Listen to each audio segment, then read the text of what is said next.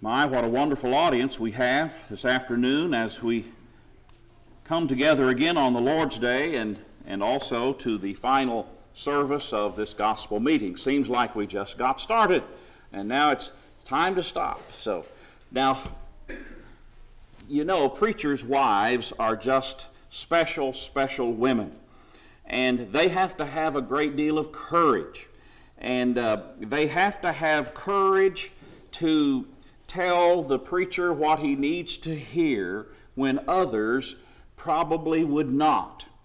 And Cassie knows that it's not unusual for preachers to get a lot of praise and compliments along the way, and so she has to humble me a little bit. Here's what she reminded me of just a little bit ago. She said, "No one minds a short sermon the last Sunday night of the meeting."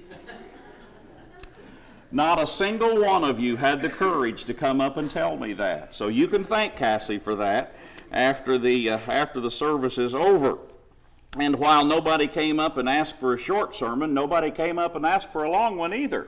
So I guess that's all right. You know, the very final verses that I read in this morning's sermon were Hebrews chapter 12. And this afternoon, I want to go to Hebrews chapter 12 and look at some things there that are in those first few verses of Hebrews chapter 12. These are very special words that I think can apply to us and can hopefully help us and encourage us in our Christian walk. Now, the concept of Hebrews chapter 12 prepares us for a race, and that's mentioned in the latter part of verse 1. There's a race that is set before us. Racing is something we forget to do as we get older. It's something that our children just naturally do when they are playing as youngsters. I doubt that any of us seriously remember the first time we said, "Ready, get set, go," or somebody did, and we had a little race of one kind or another. Those are fun things that we do. But as we get older, we forget about these things, but actually we are in a race, you might say. We're in the race of life, and we have a lot of things to accomplish. We have a lot of goals that we want to fulfill if we are blessed with life. Now, this life can get so cluttered with all of the things that we have going on. And if we stop and think for just a moment about all the things that we have to do in the coming days, that can be a pretty overwhelming list. Now, having raised that topic, I know that's what you're dwelling on. You know, when somebody says, "Don't think about an orange," I can't do that. I don't think I'm alone. So if I say, you know, if we just stop for a second and think about all of the things that we have to do, all of a sudden it's like a floodgate has been lifted and our mind is just filled with all of those things. Just kind of makes you tired, doesn't it? Now, there are some folks that put more on their plate than others, and most things that we have on our plate of life to get done are self-inflicted. Okay, I'll acknowledge that. But it's very, very easy to get lives so full of this or that or the other that we end up neglecting those things that are most important. Now, when I was meddling the other night about finances, personal finances, I said it's so easy to get into debt and to have this and that and this and that that we pay for, that we neglect the Lord, that we neglect our ability to give. We abuse our ability to give when we do that. It's also so easy to get our lives so filled with things that we are caught up in and doing that we forget the things that are most important to us. Those things that are most important to us are those things of a spiritual nature. Those things that will enable us to have a home in heaven are absolutely the most important things that we could ever consider in our life. But sometimes we lose sight of that. Sometimes we take that for granted. Now, we're told, work out your own salvation with fear and trembling. So that means we start with me. You start with you. It has to be very personal. If we're going to have a right relationship with God, that means I need to pay attention to this myself and make this a priority. You need to do that for you. Your spouse cannot do that for you. Your in-laws cannot do that for you. Your parents cannot do that for you. Your children cannot do that for you. You're in this first by yourself. Every one of us shall give an account before God of the life that we individually and personally have lived.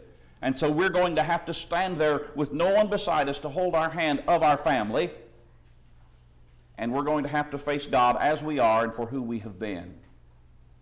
We cannot depend upon someone else to be there in our place. And so that means things of God become very, very important, don't they? Things of a spiritual and eternal nature become very, very important. But now, having said that, yes, I want to be saved myself, but you know, when we are privileged to be married, when we are honored to be married, and we pledge our life to a spouse, remember 1 Corinthians 7 talks about our service to God, and in that respect it relates being married to a care of the world, not in a wrong sense, but that our service to God first goes sideways. It is how we serve our spouse that determines how God sees that we serve Him. And so husbands are to serve their wives, and in that way they are to together then to serve God. Wives are to serve their husbands, and in that way they together are to serve the Lord. And so when we are married, our service goes sideways first before it ascends to the throne of God, you might say. And so it is, if we are saved and in a right relationship with God, who do we want to be in that same saved relationship with us more than anyone else in the world? Of course, our spouse. We want them to be saved as well. Now, they may choose not to, but we want them to with all of our heart. And if we're blessed with children, then, of course, we want them to be saved as well. And as I've learned the last 11 years, when you're blessed with grandchildren, you want them to be saved too. And so it is, when I think of heaven and who's going to be there, I'll be the first to admit, I don't know. Now here's what I do know. God has guaranteed happiness. Remember, there's no sorrow in heaven. None. So what about that old question of, well, what if my mother's not there? What if my daddy's not there? What if my wife or my husband or my children or my grandchildren, what if they're not there? It's not that we won't care, but God has taken that knowledge and no longer allowed us to be sorrowful if He allows us to know that, because He's guaranteed no sorrow in heaven. None. Well, that makes heaven an amazing place, doesn't it? I can't imagine heaven from this side of eternity without my wife there too. I can't imagine that. I don't want to. I cannot imagine heaven without my 3 children there. I just can't. I cannot imagine heaven without my 4, soon to be 5 grandchildren there. I just can't, and I don't want to. And now, I can't imagine heaven without all of you there either, you see. Terry showed us some video of when Galen and Paul went back to Africa 50 years after they went for the first time. And we got to see some of those brethren there and where they worshiped. And our brothers and sisters in Africa, I've never met them, but I hope to spend eternity with them in heaven. Couldn't understand a thing they were saying, but you know, we'll be able to converse just fine. Oh, they love to sing. We've got that in common. We couldn't keep up with them in their singing. They couldn't slow down to handle ours. We just shouldn't try to imagine heaven without them.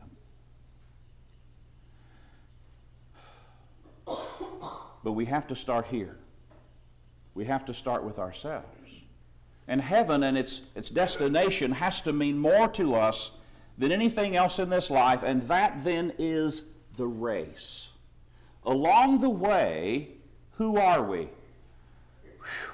Well, we're a spouse, we're a child of our parents, we're a grandparent, we're a grandchild, we're a worker, we're a student, we're a neighbor, we're a citizen. On and on you go with roles that we have to fulfill. All of those can be wonderful roles, but God has to be first. We can't lose sight of God being first. Now, Hebrews chapter 12 says, "Wherefore, seeing we also are compassed about with so great a cloud of witnesses, let us lay aside every weight and the sin which doth so easily beset us, and let us run with patience the race that is set before us." The witnesses that are referred to in verse 1 are actually those ancients from that chapter regarding the Hall of Fame of Faith from Hebrews chapter 11. It's saying here that these individuals are there to witness this race. This race in Hebrews 12 verse 1 is likened unto a race that's about to be held in a stadium. And all of us are there getting ready to run. And as we stretch and as we find our starting blocks and as we find our lane in which we're going to run, we are able to look around at the stands and they're just full of folks. They're just full of all kinds of people. Who are these folks? They're the ones named in Hebrews chapter 11. They are the ancients or the elders, those that lived long, long, long ago in the ensuing generations after Adam. They are those of the generation of Abel, who's also named, and Enoch, who's also named as an individual that was translated so that he should not see death, Hebrews 11 and verse 5. Also, those stadiums are filled with the likes of Noah and those of his family who were faithful to God and preserved by him in the ark. Also, we have pictured in this stadium stands Abraham, that wonderful man that was a friend of God, and his son of promise Isaac, and his son Jacob, who was named Israel, from whom the tribes of Israel come, and also Joseph, and also Moses, and Moses' parents, and all of the Israelites, and Rahab the prostitute, and all of those individuals who did so many things, plus Verse 32 of Hebrews 11 mentions Gideon and Barak and Samson and Jephthah, of David and Samuel and the prophets, who through faith subdued kingdoms, wrought righteousness, obtained promises, stopped the mouths of lions, quenched the violence of fire, escaped the edge of the sword, out of weakness were made strong, waxed valiant in fight, turned to flight the armies of the aliens. Women received their dead raised to life again.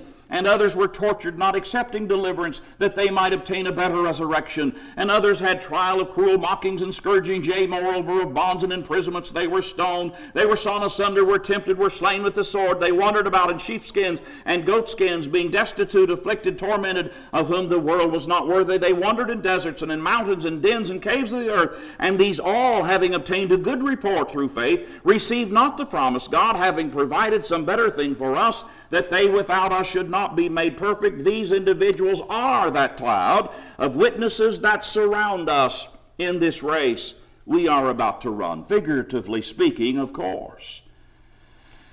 What a great crowd. Now, as you know, a race can be run without any watchers, but you know, you always perform just a little bit better when there are folks there to cheer you on. Now, were these individuals in the stands victorious because they all lived long, healthy lives?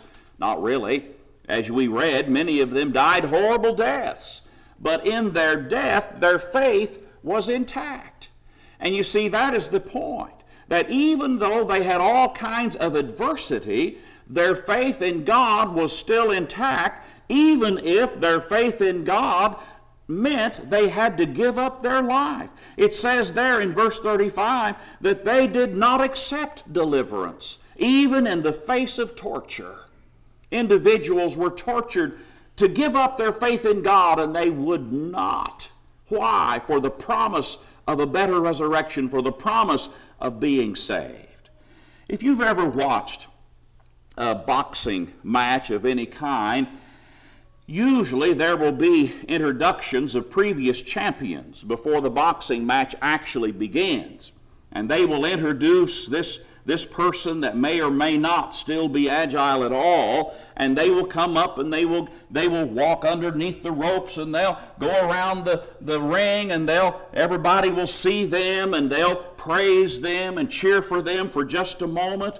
And that is a reminder to the combatants, this can be won. You can win. You can be a champion. You too can be victorious in this battle that you're about to have, this race that you're about to have. Now, if you've ever spent the time to watch like a Miss America pageant or something like that, I don't advise that. I'm just saying if you have, you probably noticed that along the way, they start about the time of the Civil War saying this was Miss America 1864.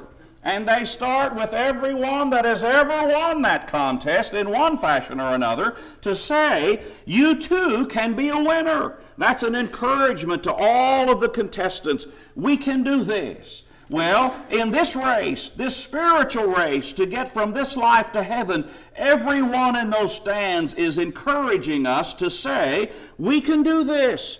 We can do this. It is as though they are shouting, don't ever give up. Give it your best. You can. You can make it. You see, after all, in this crowd, there's not a single person who's against us. Every one of them are on our side. Now that is a great crowd. Have you ever been in a sporting event where the opposing team was introduced and you stood up with everybody else and said, boo! That's not going to happen in this stadium. They're all on your side. They're all on our side. I remember, believe it or not, playing basketball in high school. Now I went to a very small school where mediocre talent could be on the varsity team. That was me. I got to play varsity basketball. And I still remember when my name was announced and I ran out to the appropriate line in the basketball court and the crowd cheered for me. I'll have to tell you, that felt good. It still does.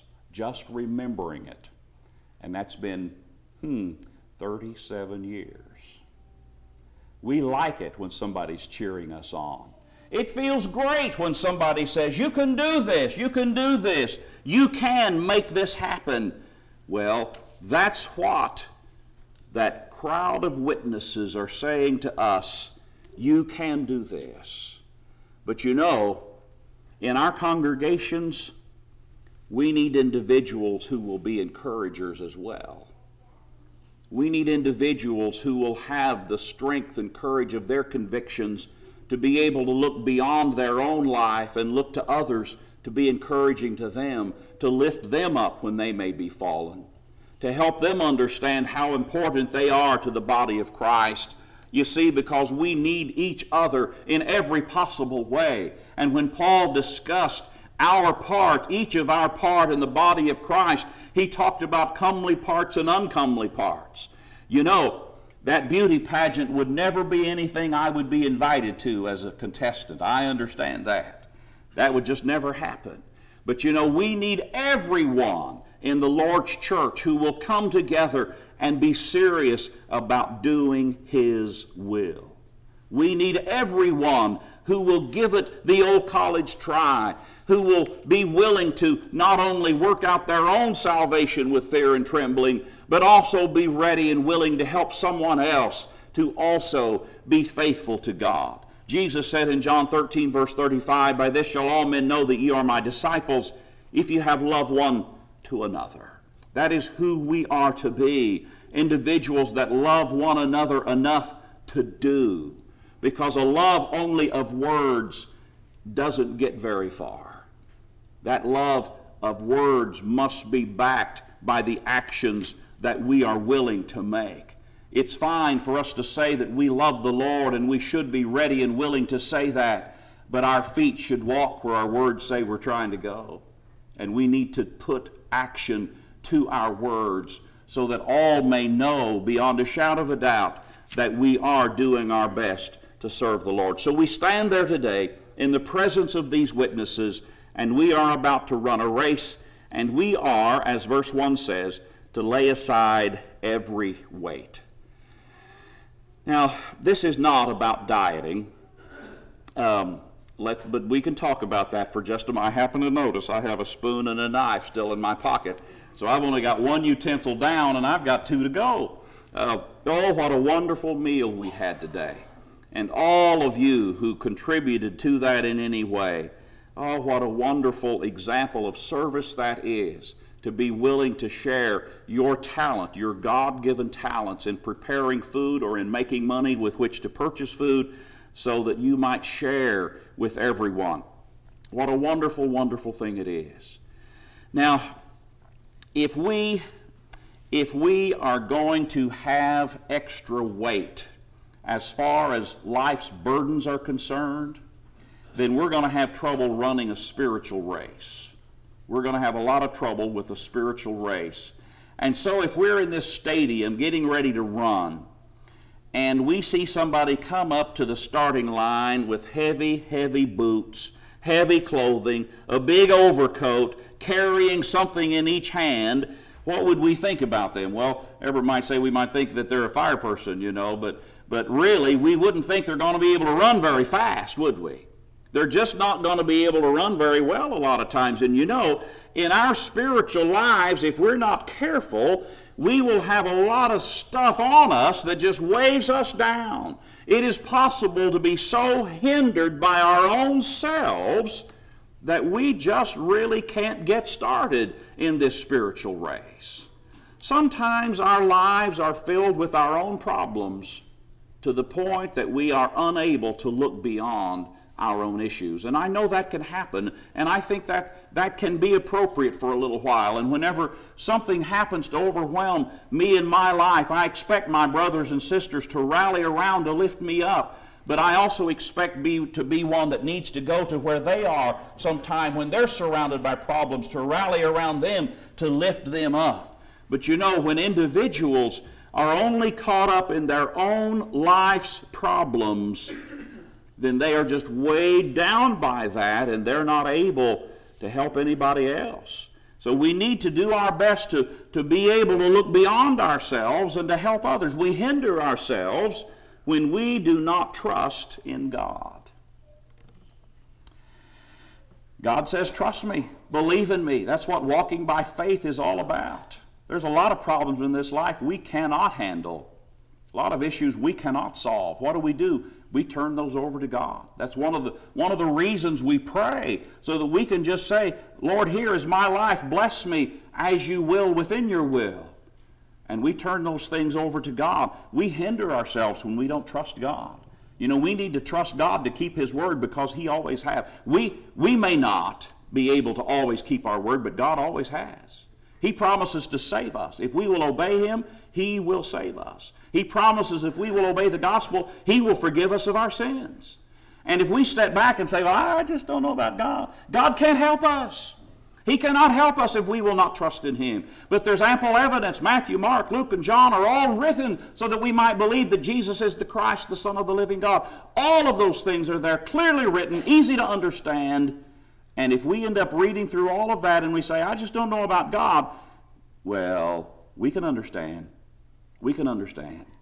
Individuals who can get through any degree of school, individuals who can drive a car, individuals who can manage the financing to rent or own a home, individuals who can manage to pick out clothing and wear it, etc., etc., individuals who can recognize the difference between right and wrong and rules and laws, have everything they need to be able to believe in Almighty God. And you see, what God does is say, I'm here. It's up to you. He gives us all the evidence anybody needs.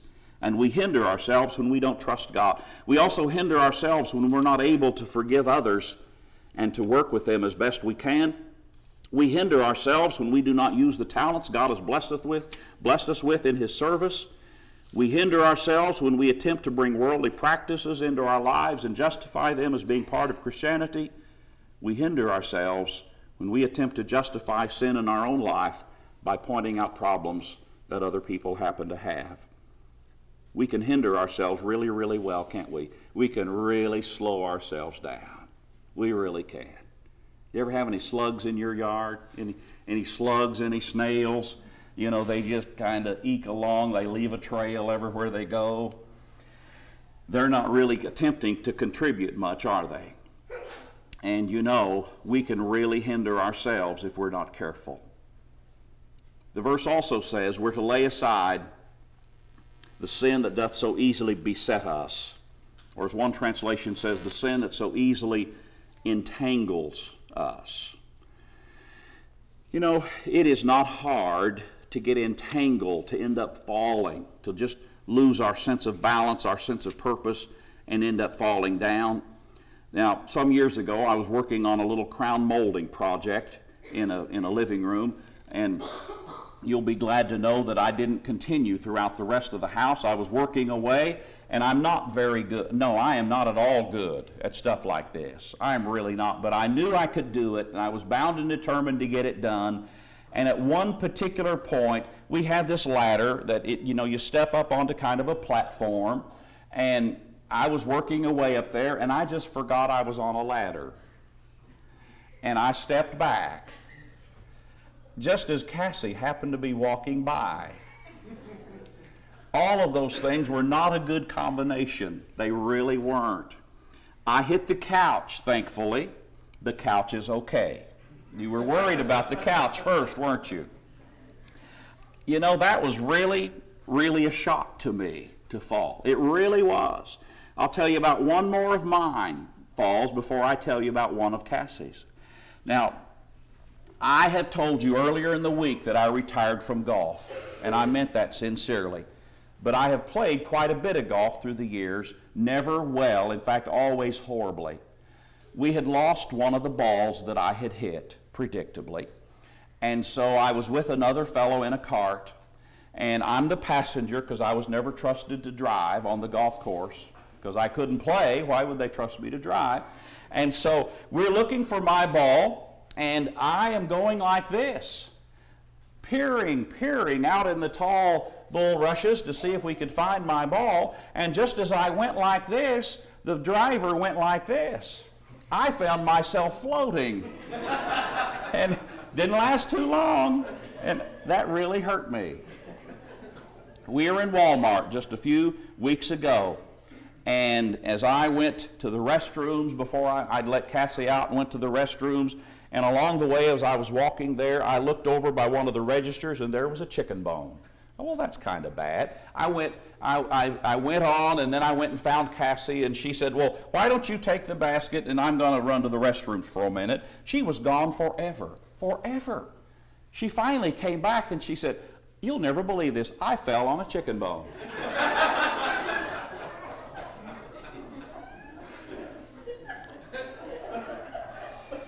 It was bad. Now, I will say, my dear sweet wife can fall when there's nothing and has proven that through the years, but every one of us can physically fall, can't we? What about spiritually falling?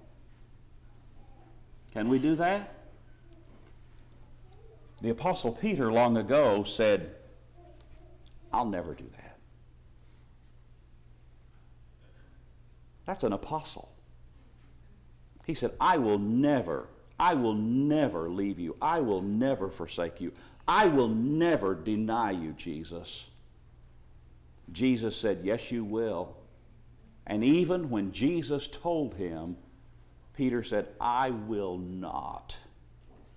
And before very many hours were passed, Peter had denied him again and again and again, and was even willing to take oaths that he didn't know him. If we look at our lives and we say, well, I'm never going to be bothered by sin, never is a pride-filled, dangerous word. We are all capable of falling. We're all capable of falling hard. We're all capable of falling when we least expect it. And we need to be humble and always watchful. Those who are the leaders of the congregations are to watch for the souls of the flock.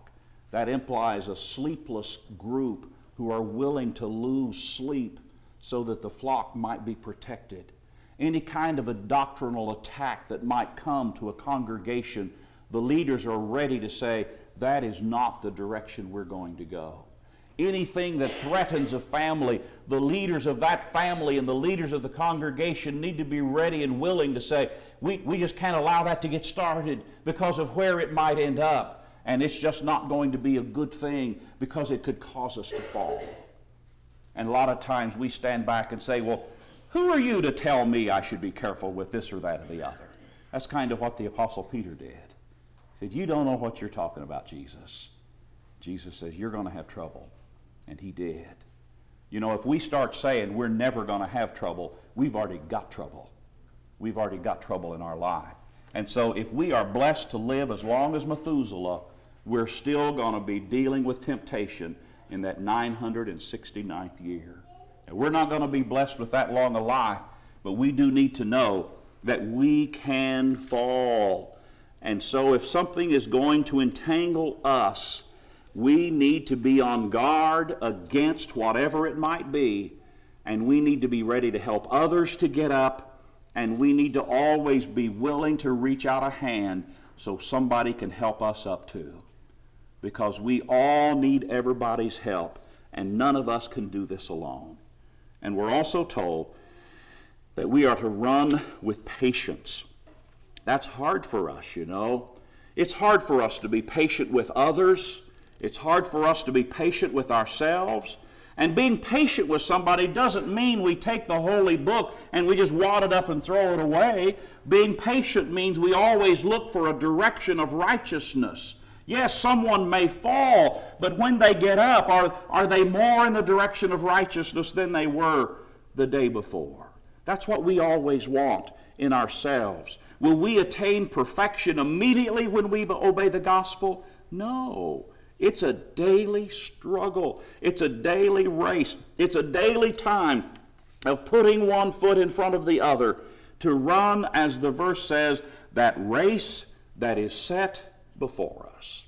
You see, we don't choose the course. God does. God says, here's who I want you to be as you work your way through life. And so, if we are Christians, we are on this course that the Lord has set, and we are to do our very best to remember the encouragement of the crowd of witnesses of faith, but then we also are to look unto Jesus, the author and finisher of our faith, who for the joy that was before him endured the cross, despising the shame, and is set down at the right hand of the throne of God. For consider him that endureth such contradiction of sinners against himself, lest ye be wearied and faint in your minds. Are we going to get weary in this Christian walk of life? Oh, yes. Are we going to get faint in our minds where we're just weak sometimes? Yes, we are. But all together, we can look to Jesus, and we can consider what he has done, and we can be encouraged by others around us and encouragers of faith of old to keep doing exactly what we know the Lord wants us to do. Tonight, if you're not a Christian, then you're just kind of looking on from the side. You're not yet in that race where all of the people who have had faith in God and been willing to die for it are ready to encourage you on. But you can do that. You can obey the gospel on this side of eternity. If you know the gospel well enough to understand it, to know what it means when I say those steps of salvation are faith and repentance, confession and baptism, if you understand the gospel well enough to know what those things mean, then you can also make up your mind whether or not you're ready to do them. And if you are, oh, we'd love to assist you to become a child of God. If you are a child of God and your life is not right, why don't you make now the time when you ask for the prayers of the brethren that you might be acceptable in your life in the sight of God? If there's one to obey the gospel or to repent of wrong, won't you please come forward while we stand, while we sing. What can wash away my sin? Nothing but the blood.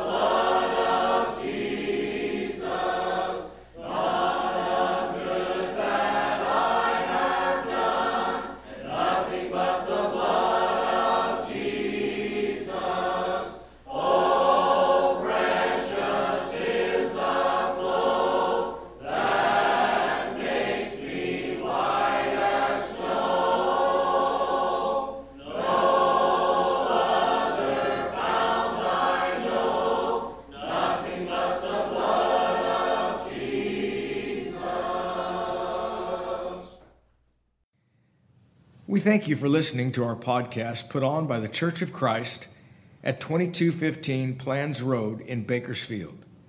If you would like any additional information, or you would like to receive a free Bible correspondence course by mail, please email us at info@churchofchristbakersfield.com. Our service times are Sundays at 10:30 a.m. and 5 p.m. and Wednesdays at 7:30 p.m. Please make plans to join us. We would love for you to be our honored guest.